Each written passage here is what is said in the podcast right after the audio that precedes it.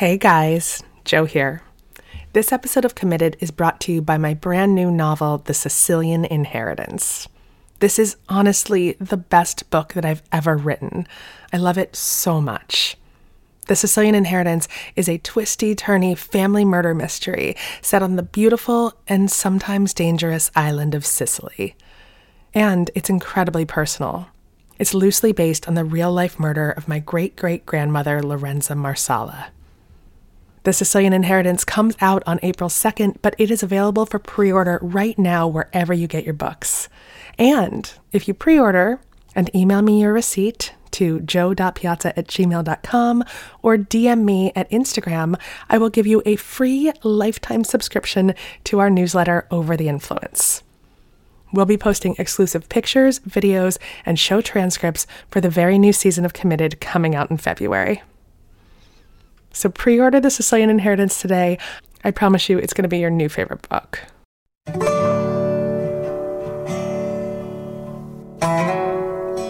I had just gotten a huge paycheck and I decided that uh, I was going to go up to Atlanta and get some heroin and some cocaine.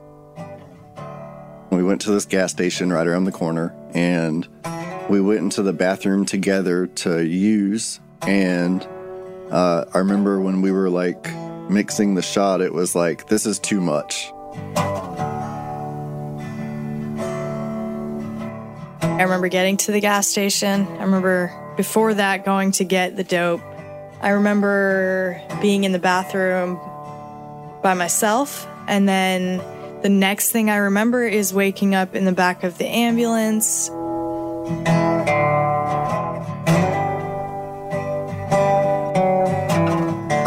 That Brittany had been with me and that she might be dead, you know, so I started asking the EMTs, like, you know, if she was okay. And uh, they assured me that she was, but like, it took a few days for it to sink in like, hey, you almost killed this person that you care about more than anything else in the world. I'm Jo Piazza. This is Committed.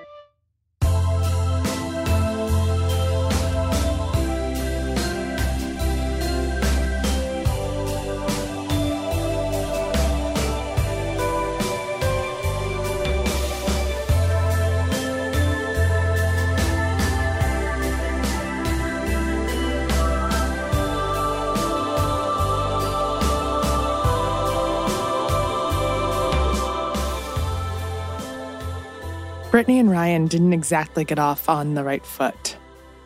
They were introduced by a mutual friend who told Brittany that Ryan could score her some dope. I thought he seemed like a really nice guy when I first met him, but that kind of changed. Ryan had taken money from me to go buy drugs, and he ended up giving me like less than I had paid for. So it wasn't the best impression. I would usually take their money and just completely disappear and uh, change my phone number and all that. I was a little better with Brittany, and I actually gave her some of what Mm. I owed her. Ryan doesn't really remember any of the specifics of that day. I was, you know, obviously sort of under the influence or whatever. It was a drug deal gone wrong, really wrong. And Brittany wasn't the kind of girl who took that sort of thing sitting down. I remember cussing him out in the parking lot. I remember thinking like, "Hey, she's cute" or whatever, but like, the my life was just completely focused on other things at the time. They were both addicts. But let's back up a little bit to find out more about how their addictions started. Both Brittany and Ryan had started using when they were teenagers. Ryan tried weed for the first time when he was just 14 or 15. I was like experimenting, you know, and it eventually moved on to like LSD and other similar drugs, you know, like the mind expanders and stuff. By the time I was 17, I was smoking marijuana like addictively. Like I had to have it all day, every day. From there, it was pretty quick jumps to prescription pills and cocaine and everything else. By the time I was 19, I was starting to take painkillers on a regular basis. By the time I was 20, I was shooting up heroin. And then I was shooting up heroin for the next 15 years. Ryan and Brittany's addiction stories are different, but they're also very similar because a lot of addiction stories are very similar. Uh, my story's kind of similar to Ryan's. I started around the same age. I was 14 when I first smoked weed and drank alcohol, and I loved it right from the start. It was like medicine for me, and I did it as often as I could. Any substance that I came across, I would try. I didn't have the access to the other stuff as often, but I got into pain pills probably when I was 15 and I did them as often as I could. It was uh, the same thing. It just gave me ease, you know, it made me comfortable. It made me feel uh, like everybody else. That's how I perceived it. By the time I was 18, I got physically addicted to painkillers. By 19, I had switched to heroin. I've overdosed three times. What was that like the first time that you did heroin? not much different than painkillers. It was kind of the same feeling. I was I remember I was afraid to do it because I didn't know what to expect. You know, you hear all these crazy stories about it. Um, but I was sick. I was physically addicted and it was the only thing available. You know, it was cheaper, it was more available, and then that became the main thing that I would do.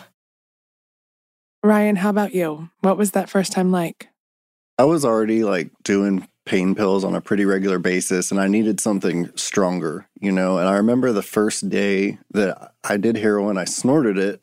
And then as soon as I got the effect from it, I was like, I hear you can shoot this stuff up too. Like, let's try that next. And that was the very next day. I was putting needles in my arm. So it was uh it was love at first sight, or however you want to put it. now, it wasn't love at first sight for Brittany and Ryan. In fact, just the opposite. After Brittany cussed him out in that parking lot, they went their separate ways. Until six months later, in May, they both ended up in the same rehab. As soon as I saw her, I remembered, you know, that time when we had met. A part of our recovery program is sort of like making amends to those you've harmed. And I was really excited to make that amends because I saw her and was just like, oh, she's gorgeous. And like, I was basically looking for an in so we could start talking. I remember walking out of the doors to the recovery meeting that I was at and seeing Ryan and just seeing like a huge smile on his face and he looked healthy. I knew that he had been in treatment for a few months, but I was just like amazed at how different he looked and how happy he looked. Yeah, I remember. I think I yelled over to you, like, hey, you look really good. and it was like, we both just like oh, teased yeah. at each other for a minute. But uh, yeah, I, I know it was like attraction when I first saw him. Ryan sent Brittany a friend request first. As soon as she accepted it, Ryan sent her a message right away. And it was like from that point on, I think it was like two weeks that we were continually messaging back and forth. And then finally, I remember Ryan was like, So, you know, we've been talking for about two weeks nonstop now. Maybe we should uh, consider this a thing now. You know, he acknowledged that he had feelings for me, and I was like, Dang, I do too. I don't know. It was it was very fast, like right from the beginning. We were like so into each other, like head over heels for each other. Had either of you guys ever felt that way before? Yeah. yeah. I mean, I have a pattern in my life of it's like the codependent pattern where like I'm always falling in love and being in relationships and every single one like it's followed the same pattern. They've never been healthy relationships and when we first met, like everyone in our like recovery group, they were pretty clear with us that it probably wasn't the best idea, like at where we were in our recovery, for us to dive into a relationship. But uh we did it anyway. And that's a pattern for me as well. And usually it's people that aren't capable of returning that affection. They dated for four months against everyone's advice. That's one of the first rules of rehab you don't date someone in rehab. Stay single, stay focused, focused on you and your recovery and getting better. But Brittany and Ryan didn't listen. They started talking in May of 2016, and by October, they were really, really serious. I wasn't doing what I was supposed to be doing for my recovery at all. I was focusing on my relationship and uh, my job and focusing on like my failures at work and just stress from there. I definitely think that we were in love, that we had totally lost sight of what our priorities should be. Like Ryan said, we were really just focusing all of our attention on each other, and our recovery started to suffer for that. When Brittany says their recoveries both suffered, she means they were both heading for a relapse, a major relapse. I had just gotten a huge paycheck and I decided that uh, I was going to go up to Atlanta and get some heroin and some cocaine. On the way back, I thought it might be a good idea if I asked Brittany to come join me to leave the treatment center she was in and come join me on this relapse. Ryan had spent a long time romanticizing drugs, imagining him and Brittany like characters in a movie. Jared Leto and Jennifer Connelly in Requiem for a Dream, Penelope Cruz and Johnny Depp in Blow. He watched those movies over and over again. And while their love story seemed great and all, the thought of doing drugs with Brittany, that seemed so sexy.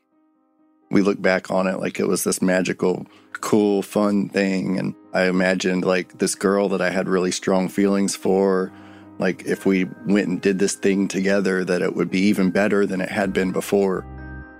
Overnight we are shooting heroin and cocaine. We're in a hotel room and my life it looks exactly like it did a few years ago when i was at like the lowest low i'd ever been i'm watching this person that i really love turn into like a monster and myself turn into a monster we fought the entire time just thinking about it is kind of sickening, you know? It ended up not being anything like I thought it would be like at all. It was pretty much a nightmare. We're going to take a quick break here. Be right back.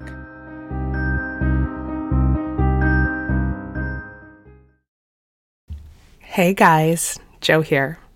This episode of Committed is brought to you by my brand new novel, The Sicilian Inheritance. This is honestly the best book that I've ever written. I love it so much. The Sicilian Inheritance is a twisty, turny family murder mystery set on the beautiful and sometimes dangerous island of Sicily. And it's incredibly personal. It's loosely based on the real life murder of my great great grandmother, Lorenza Marsala. The Sicilian Inheritance comes out on April 2nd, but it is available for pre order right now wherever you get your books. And if you pre order and email me your receipt to jo.piazza at gmail.com or DM me at Instagram, I will give you a free lifetime subscription to our newsletter Over the Influence. We'll be posting exclusive pictures, videos, and show transcripts for the very new season of Committed coming out in February. So pre order The Sicilian Inheritance today. I promise you it's going to be your new favorite book. Brittany and Ryan had spent about $500 on drugs. That was enough to keep them pretty high for at least a few days. They paid for a room at the Rodeway Inn on Washington Road, right outside of Augusta. It looks like any other anonymous motel that you'd find on the side of the highway. There's nothing particularly seedy about it, nothing particularly fancy either. You'd have no idea that a couple had just checked in there with the sole purpose of doing $500 worth of heroin. I felt awful, but when you're still high and you're still running to get more, you don't really stop to think about much. You know, the only thing I was really thinking about was I'm losing my mind and I had to get more. And the days just kept going by. I'd run out of the heroin that I'd bought in Atlanta and we had to go get some more. So we went and found some more in Augusta. We picked it up and we went to this gas station right around the corner. We went into the bathroom together to use. And I remember when we were like mixing the shot, it was like, this is too much. I did mine and I left the bathroom to go out and wait in the car for her to come out. I remember walking out the door of the gas station. I remember walking up to my car door. And then the next thing I knew, I was laying on the floor in the parking lot of the gas station. looking up at the light in one of those roofs that they have over the gas pumps. And there was like five or six EMTs all standing around me. Ryan had overdosed. He'd overdosed right there on the ground of the parking lot of the gas station. I remember one of the first things I said to the EMTs was like, I was clean for 10 months, you know, and like that was, I wasn't anymore, obviously. Where was Brittany? Brittany had been with me, and I realized that she might be dead, you know, so I started asking the EMTs, like, if she was okay. When I realized that something might have happened to her, you know, and that would have been my fault, you know, people talk about their bottoms you know, I had a, I had quite a few bottoms over my 15 years of using, and I sort of skimmed across the bottom of a bottom for years and years. But that moment right there was the lowest low I've ever experienced. Brittany, what do you remember? Sitting here listening to Ryan, there's details of that that I I didn't even know. Listening to him talk about us being in the bathroom together, I didn't I didn't realize that. I remember going to get the dope. I remember getting to the gas station. I remember being in the bathroom by myself. The next thing I remember is waking up in the back of the ambulance. They were like strapping things to me. I was just scared to death that something had happened to him. It took us a few days to really get to the end of this little run that we were on, and I thought I had caused brain damage. I uh, was having a hard time formulating sentences and I just kept getting really confused about things. I was sitting there thinking, you know, I, I finally did it. I finally have done this irreparable damage to myself that I'm not going to be able to get sober. I'm not going to be able to get better from this again. It took a few days for it to sink in like, hey, you almost killed this person that you care about more than anything else in the world maybe you should think about that. Like maybe you should address that. So, can you guys explain a little bit to our audience what's an overdose? What does it look like? What happens to your body? What does it feel like? So, opioids, opiates, they're a central nervous system depressant. So, it slows down your breathing basically. And when you do too much, obviously, you breathe less and less until you just stop breathing. It's just all of a sudden everything goes black, and then you wake up a few hours later. Unfortunately, like lots of people, obviously just never wake up from that. When they finally recovered from the overdoses, both Brittany and Ryan decided they had to go back into rehab. Their recovery mentors and advisors told them they absolutely couldn't be together. They just couldn't. It was like an indefinite period of time that we weren't allowed to communicate so we could focus on ourselves. Ryan's mentor in recovery made one exception to the rule. He wanted Ryan to apologize to Brittany for encouraging this relapse, for what he'd done to her. I was just so anxious about it. Like, I remember sitting there waiting to start or whatever, and I was just shaking like a leaf. Like, I was so scared. He thought it would be a good idea for me to uh, get on my knees in front of Brittany and uh, basically apologize for everything and then like to basically say a prayer that it never happens again. And uh, there was not a dry eye in the room. Mm. yeah, it was really emotional. I um almost couldn't handle it. I was like, "Oh my god, this is really happening right now." It was extremely emotional. I was really overwhelmed. I had to finally admit that I didn't know what I was doing. I didn't know how to have a healthy relationship without getting head over heels to the point of losing sight of everything else, you know? So I had to learn to slow down and I had to let other people guide me. So it was it was terrifying and you guys had to give each other up. Tell me about that. Part of the agreement was that we weren't supposed to have any contact at all. And it was an indefinite amount of time. And the entire time I'm pestering my mentor. I'm like, how long do we really have to do this? You know, like we could just do this for two weeks, right? Like two weeks will be long enough. And then she and I can start talking again. Like I was just in the throes of codependency. Like I needed I needed that validation that I get from being in a relationship, you know. And uh, he wasn't really clear with me about how long it was going to be. And finally, after 30 days, they were allowed to send one text message a day to each other. A week after that, they got to add in a phone call once a week. I know the first time we saw each other after that was at Thanksgiving dinner at our little recovery clubhouse. And that was just dinner in a public place. You know, we weren't able to go and, like, you know, be by ourselves at all. And what was that like, seeing each other after all that time? I remember I was super nervous. It was like, I don't know, it was like the first time I was going on a date with him. I hadn't seen him in forever, and it was like there was so much I wanted to say, but it's like I didn't know where to start, and I was just happy to be around him. It really felt like we were doing the right thing, you know, so it was satisfying in that way. Did the two of you still want to be together? Did you still have any interest in pursuing a romantic relationship at all? Of course, what I wanted to be doing all the time was going to see Ryan and, you know, talking to him on the phone and texting and, you know, putting all my focus there. That's what I wanted to be doing. But it was just like, I don't know. When we did get to see each other, it was really special.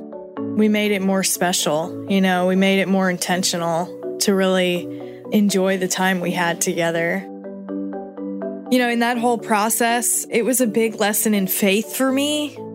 And it was just like, you know, for the first time, I had to really just learn to trust and I had to learn to um, rely on other people. When I was feeling those uncomfortable feelings, I couldn't just run back to Ryan for that comfort, you know, of knowing that he was okay and knowing that we were still together. It was like I had to just trust that God was going to take care of it and it was going to work out how it was supposed to work out. And it was a struggle every single day to do that. Talk to me a little bit about dating slowly. How do you do that after you've already dated so quickly? Well, you know, we had all the rules. That was kind of frustrating, but it was worth it. And like I said before, it was like, you know, for once I felt like I was actually making healthy decisions. You know, I needed a lot of help with making healthy decisions, but for once, my life was starting to balance out. When did you guys know you wanted to get married? The day I met her. Um, no, um, honestly, like even those first few months before the relapse, the way we clicked, you know, people talk about being on the same wavelength as someone else or someone being like their soulmate. And with Brittany, like I definitely experienced that like I'd never experienced it before. We joke around a lot saying she's the same person as me. Like we have the exact same taste in everything. We have the same attitude. And I knew then she was someone that I could definitely spend my life with. And once we started to like get back into our recovery, at that point, it was about learning how to be the kind of person that someone that I care about so much would want to be in a relationship with. It was about learning how to be responsible and reliable and loving and caring and all the stuff that I thought I was in the past, you know, but wasn't. Learning that was a process. It still is a process. I know from the time that we started dating again up until we got married, that was true for me too. There was a lot of, like, a lot of growing pains. I had to learn to trust Ryan again. And that was like really scary for me. I was so scared that he was going to relapse again and all this was going to dissolve, you know? I had to choose to trust him every day. And it just takes practice. I found somebody that was, he had the same wants as me. We like love to be around each other. I don't know. We just, we click. But there was still the things that I had to deal with that were like holding me back, you know, in order to get to the place where I could be a good person for him too. Now, this was a process. They started going to a codependency group together. It was a huge help in learning to take care of themselves and take care of each other. They finally learned how to set these healthy boundaries. That transformed my recovery, my relationships with him and other people. That was like, I, I needed all of that, all of that help. We're going to take a quick break here. When we get back, we'll hear how Ryan proposed to Brittany.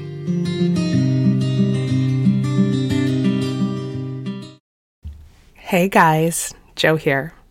This episode of Committed is brought to you by my brand new novel, The Sicilian Inheritance. This is honestly the best book that I've ever written. I love it so much. The Sicilian Inheritance is a twisty, turny family murder mystery set on the beautiful and sometimes dangerous island of Sicily. And it's incredibly personal. It's loosely based on the real life murder of my great great grandmother, Lorenza Marsala. The Sicilian Inheritance comes out on April 2nd, but it is available for pre order right now wherever you get your books. And if you pre order and email me your receipt to joe.piazza at gmail.com or DM me at Instagram, I will give you a free lifetime subscription to our newsletter Over the Influence. We'll be posting exclusive pictures, videos, and show transcripts for the very new season of Committed coming out in February. So pre order The Sicilian Inheritance today. I promise you it's going to be your new favorite book. Mm-hmm. Okay, so it's August 2017, and the only news story that matters, seriously, the only news story that matters, is the total eclipse of the sun. Good day, everyone, and welcome to our special live coverage of this historic event. It is a rare total solar eclipse sweeping from coast to coast. Let's show you a live picture. Now, I don't know if I've told you guys this story, but I actually drove from San Francisco to Fossil, Oregon with a seven week old. Yes, a seven week old, just to see the total eclipse of the sun. Ryan thought it was pretty special too. Ryan was scrolling through Facebook and he saw this meme about how cliched it would be to propose during the eclipse. And I was like, that's a pretty good idea mm-hmm. because we'll remember it forever. We'll remember it was, you know, August 21st, 2017. So we were both at work that day, and at my work, we went up on the roof of the building to look at the eclipse. We all had the glasses and stuff, and I got one of my coworkers to take a picture of me uh, down on my knee, and I held like a key ring up to look like it was a ring, you know. And uh, I sent the picture to her and asked her to marry me. I was at work too. It was kind of cool because we were both outside with our coworkers with our little glasses on and stuff, looking up at the eclipse. And um, I got the text and I was like, what? I was so surprised. And um, I said yes. And uh, I didn't realize how quick it was going to be after that. We really, uh, we really sort of dove into it, and like you know what, we got married less than six months later. And we did kind of rush it. I have a brother that's in the military and he was supposed to get deployed in the spring and it was really important for me to have my family there.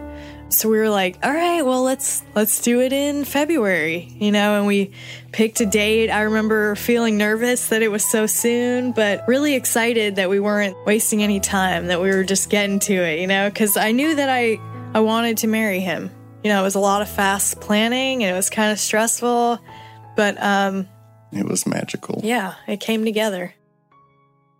Brittany walked down the aisle to First Day of My Life by Bright Eyes.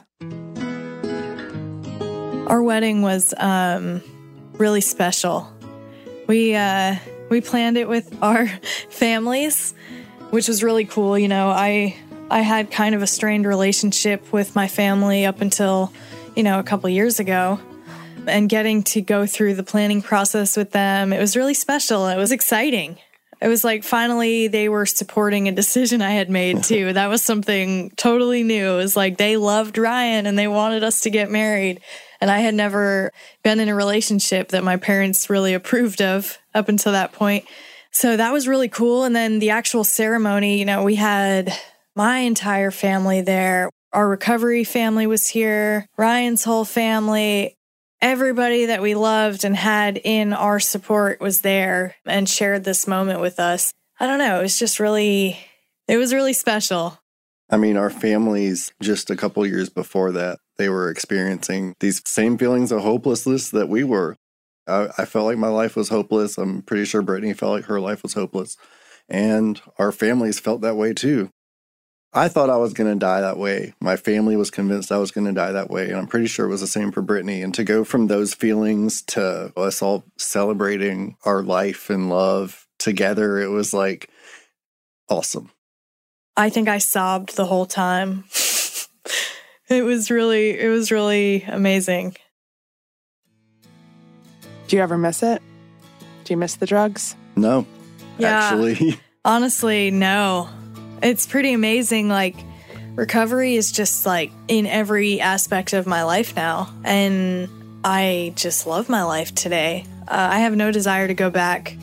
I've healed so much from this time of being sober. I had been sober in the past for about two and a half years, and I didn't have the freedom and the peace of mind that I have now. I think really working on those areas of my life that I hadn't worked on, that was essential for my recovery. I have a freedom that I wouldn't trade for anything. You know, I do have to do the work every day, Absolutely. but I wouldn't go back. the thought crosses my mind because I mean, it is how I was programmed to live my life for a really mm-hmm. long time. The thought crosses my mind, and I'm just like, oh, that's absolutely insane. Like, you would be giving up all these amazing things that you have. You have this lovely wife, you have relationships with your family, you have a job that needs you and wants you there, and that is great. And it's like that with every aspect of your life. I wouldn't trade that for anything. I definitely wouldn't trade that for this fleeting high, you know? I work at a treatment center now. We have to do regular searches of people's belongings when they come in. Once in a while, we come across drugs that are in people's luggage, you know? And just recently, maybe about two months ago, I had an experience at work where I had found some pills in somebody's bag. You know, that's something in the past that I wouldn't have hesitated to take. But it was like immediately, I just knew that it would never be enough for me. It was just like the desire had been lifted. I was aware of, you know, that change that had occurred. I don't know, it was a really cool experience for me. And how has your marriage helped your recovery? It's really cool to have a partner in recovery because, you know, she understands that like I need to put my recovery first. When I have plans that are like recovery related or whatever, like she's not upset that I have to go take care of my recovery first. It- It's, it goes both ways. And it's good to have as part of my like counsel that I use in recovery, like to have her there. She's one of the trusted members of my recovery council that I go to with problems. And of course, you know, I don't go to her with all my problems, but I have a good network of people and she's part of that network. And it's cool to have someone like that so close. Brittany, how about you? We really motivate each other to keep going down the path that we're going. We just support each other, and it's really awesome. I have somebody that I can grow with now. We're just learning together. Tell me a little bit about what life's like now. What are you both doing for work? Brittany, I know you're working at a rehab center. What do you want your future to look like? So I manage a business today. Actually, I have the most cliche recovery job other than working in a treatment center. I manage a vape shop. Yeah, that's super cliche, dude. It is. Uh, it's not what I expected at all, but you know, I wouldn't change a thing. I'm really happy with where I'm at when it comes to work. Uh, There's a lot of balancing that we have to do in our lives today. We're both incredibly busy. Like we both work like 45 plus hours a week. We both try to be active in our recovery communities. We both try to spend time with our families. It's, it's hard to do sometimes. It's stressful sometimes, but like I'm happier than I've ever been in my life. It takes work, and I know it's just going to get better as I practice it more and more. You know, balance is sort of what it's all about for us, though. And as far as the future goes, like we want to have at least one child. I'm not really sure if it's going to be one or more, but I think one child at least. And then, uh, Start with one. yeah, we'll start with one. Watch, we'll have twins now. and we want to buy a house. We both have terrible credit, so we're working on repairing our credit right now, which is amazing that we're both even in situations where we can actually repair our credit, considering like how irresponsible we both were when it comes to that.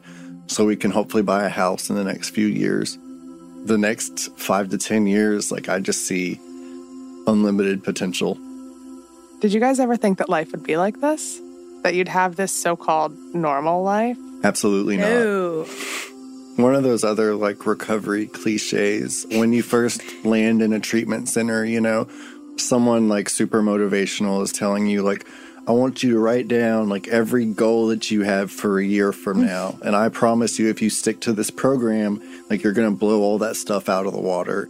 And I remember my goals list was like have a job and have a car and like be able to eat every day, you know? Like that's what I was looking forward to in my life in recovery. Here I am 2 years later and it's like I'm a normal functional member of society. I contribute to society. I, I, never thought I would be able to say that. I never knew I cared about that until I actually became a part of society. And it's like, oh, this is actually really rewarding. I guess that's why people do this. Yeah, we can actually go to sleep at night knowing that we've done the best we can. One of my go to sayings is, you know, just do the next right thing. And that's what I try to do. And I know that's what Ryan tries to do as well if we ever make mistakes, we try to make them right and we try to be helpful. And it's given us a really good life, you know? And I know that it is going to get better from here. We're still just rebuilding. It's exciting. It's really exciting to think about what's ahead for us if we keep doing the next right thing.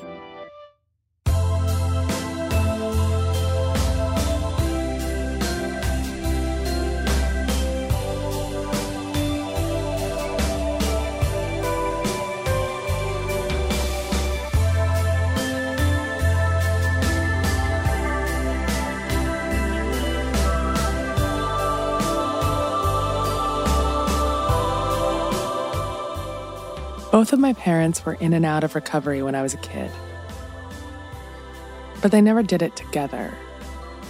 It was always at different times and always on their own terms, and they were always in different places with their recovery.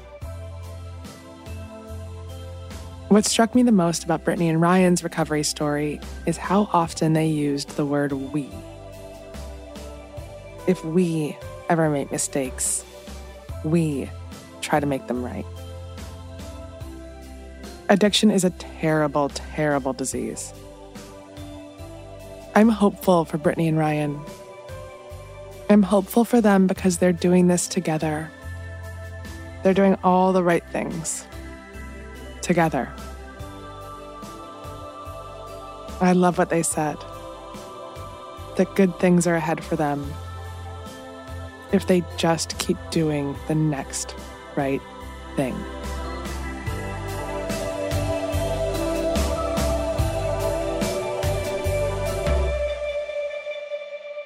This episode was hosted and reported by Jo Piazza. Special thanks to Brittany and Ryan Coleman. It was produced and edited by Ramsey Yunt and Tyler Klang with mixing by Tristan McNeil.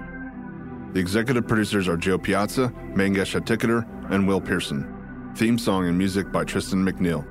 For comments, suggestions, or to be part of the show, give us a call at 404 996 1173. That's 404 996 1173. You can grab a copy of Jo's new book, Charlotte Walsh Likes to Win, on Amazon or wherever books are sold.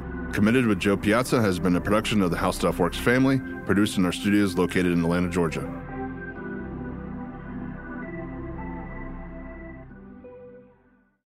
Hey guys, Jo here. This episode of Committed is brought to you by my brand new novel, The Sicilian Inheritance. This is honestly the best book that I've ever written. I love it so much. The Sicilian Inheritance is a twisty, turny family murder mystery set on the beautiful and sometimes dangerous island of Sicily. And it's incredibly personal. It's loosely based on the real life murder of my great great grandmother, Lorenza Marsala. The Sicilian Inheritance comes out on April 2nd, but it is available for pre order right now wherever you get your books. And if you pre order and email me your receipt to joe.piazza at gmail.com or DM me at Instagram, I will give you a free lifetime subscription to our newsletter Over the Influence. We'll be posting exclusive pictures, videos, and show transcripts for the very new season of Committed coming out in February. So pre order The Sicilian Inheritance today. I promise you it's going to be your new favorite book.